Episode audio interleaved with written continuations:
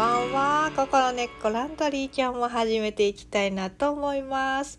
実は今日これ4回目のトライです。もう4回3回失敗してます。もう12分喋りきってあまた途中で終わった。ということでこれも4回目この4回目がもうダメならもう今日やめますね。そうあのなんかねあの知ってる方ばっかりかもしれないですが聞いてくださってる方がいてなんかこうそれで勇気づけられたりよく寝れるようになったりとかしているっていうことをお聞きしますのでね私もできる限り続けていきたいなと思っている次第です。さあ今日はね何の話をしようかななんて思ってたんですけれどもあの働くということについて喋ろうかななんて思っています。というのも働くってすごいたくさんの時間を有するものでね、大人になったら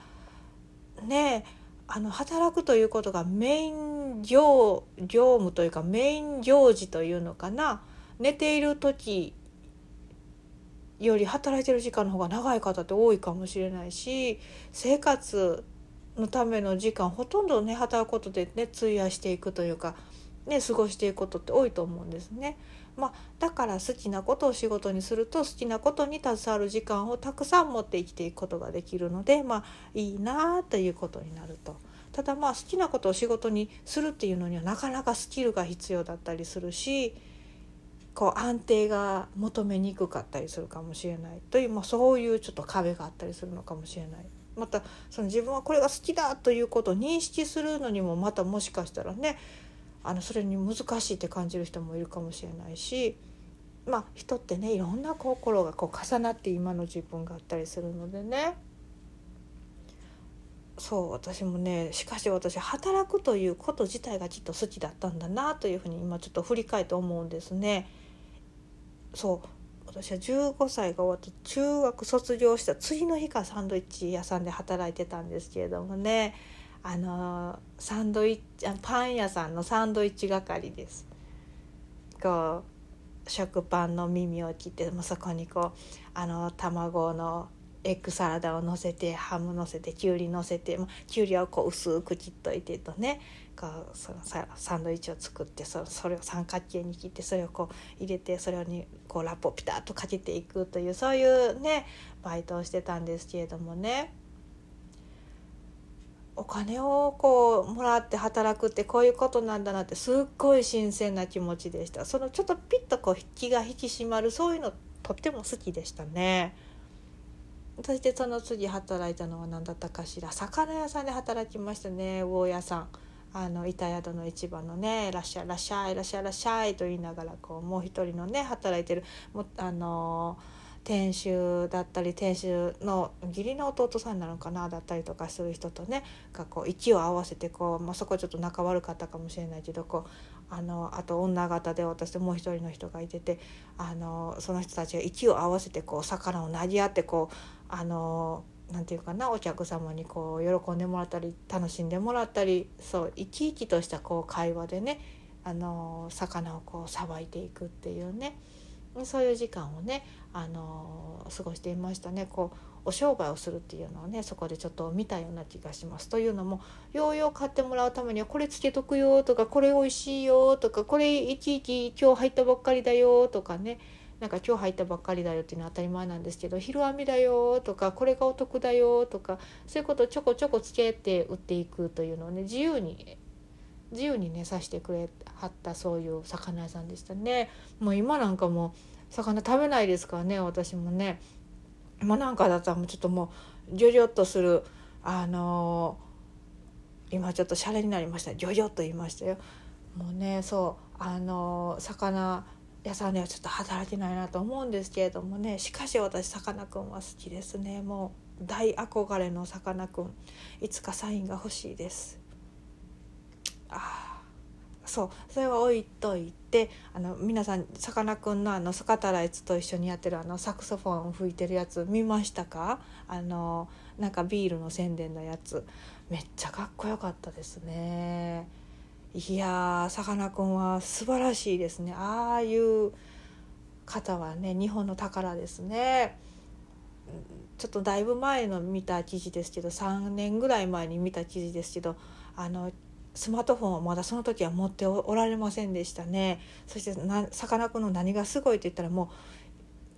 ういろんな情報をこう常に研究してもう情報たちのことでいろんなことを研究し続けてそしてあの Google でリサーチ Google じゃなくてもそのインターネットでリサーチする前に常に何かが疑問が出た時にはその専門者のところにそのガラケーで電話をしてあの今の研究ではこれは正しいですかどうですかとこう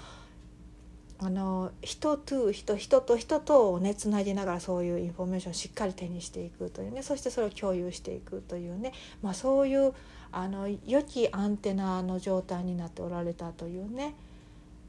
それをこう見て、まあ、本当に感動しましたね私もそういう人間に少しでもなれたらいいなそういうエッセンスを持つ人になれたらいいななんて思うんですけどなかなかそういうふうにはね近づけないんですけれどもいいですよね。そうさかなクンねさかなクン大好きな方いらっしゃると思います。そして何でしたっけ？えー、っとあそうそうだから働くということはすごい面白いこと、まあ、一生懸命するから面白いということね。こうなあなあでしてしまうとこうおもし自分の力が発揮できないとこう面白みも出てこないんですよね。ただまあ時間を費やすために仕事をしてるっていうとなんかこう、ね、結局その姿勢がこう無駄遣いになっていくただ一生懸命しすぎると他の人と波長が合わなくて一生懸命しない人に対してものすごく腹が立つっていうこともきっとあると思うんですね。もうほんとそういうのって難しいですよねみんなが同じような価値観でみんなが同じような姿勢で臨んでいたらどんなに大変な仕事もねこう例えば歌を歌いながら一緒に頑張れたりするかもしれないんですけどもそこの差異っていうのがなかなかね難しいところがありますよね。また職場っていうのはコミュニティになってこうなんか上下関係があったりいろんな気持ちが錯綜したりねもう力がある人がねなんかこう立場のね弱い人にねこうなんか無意識に当てつけがあったりとかねもう本当この縮図ですよね。そういうことからねそういうところにこうがんじがらめにならないようにしていただきたいですね。そしてまだ日本はこう軍隊のように働くみたいなのがあるのでそういうマインドにはなかなかねこう洗脳されないようにねあるお友達のお父さんが、まあ、インド人の友達のお父さんがインドからインドにから日本にちょっと来ておられた時にねちょっとお会いしたんですけれどもその方は画家だったんですけれどもどこにお住まいだったか、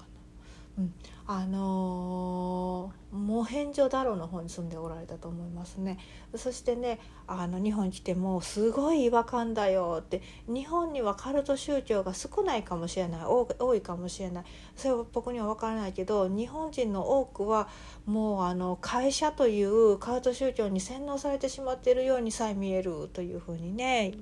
言っておられましたね。もう本当それってあるのかもしれない。その状況はちょっと打破していきたいなと思うんですけれどももう私なんていうのはねもう自営業ですからもう好き放題な好きな生き方をねしているんですけどさせていただいてるんですけれどもしかしこの自営業のリスクっていうのもなかなか背に腹は変えられないものってちょっと日本が間違ってるかもしれないんですけれども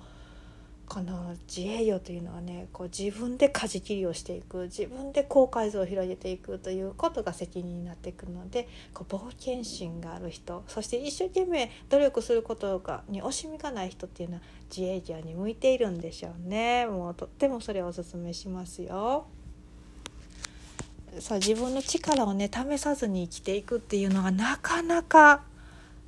なかなか心残りになるものただねその自分をやってることが成功しないのは社会が悪いっていうふうに思ったり自分がやっぱダメなんだって思ったいろんな気持ちが生じるんですと思うんですけれどもねいろん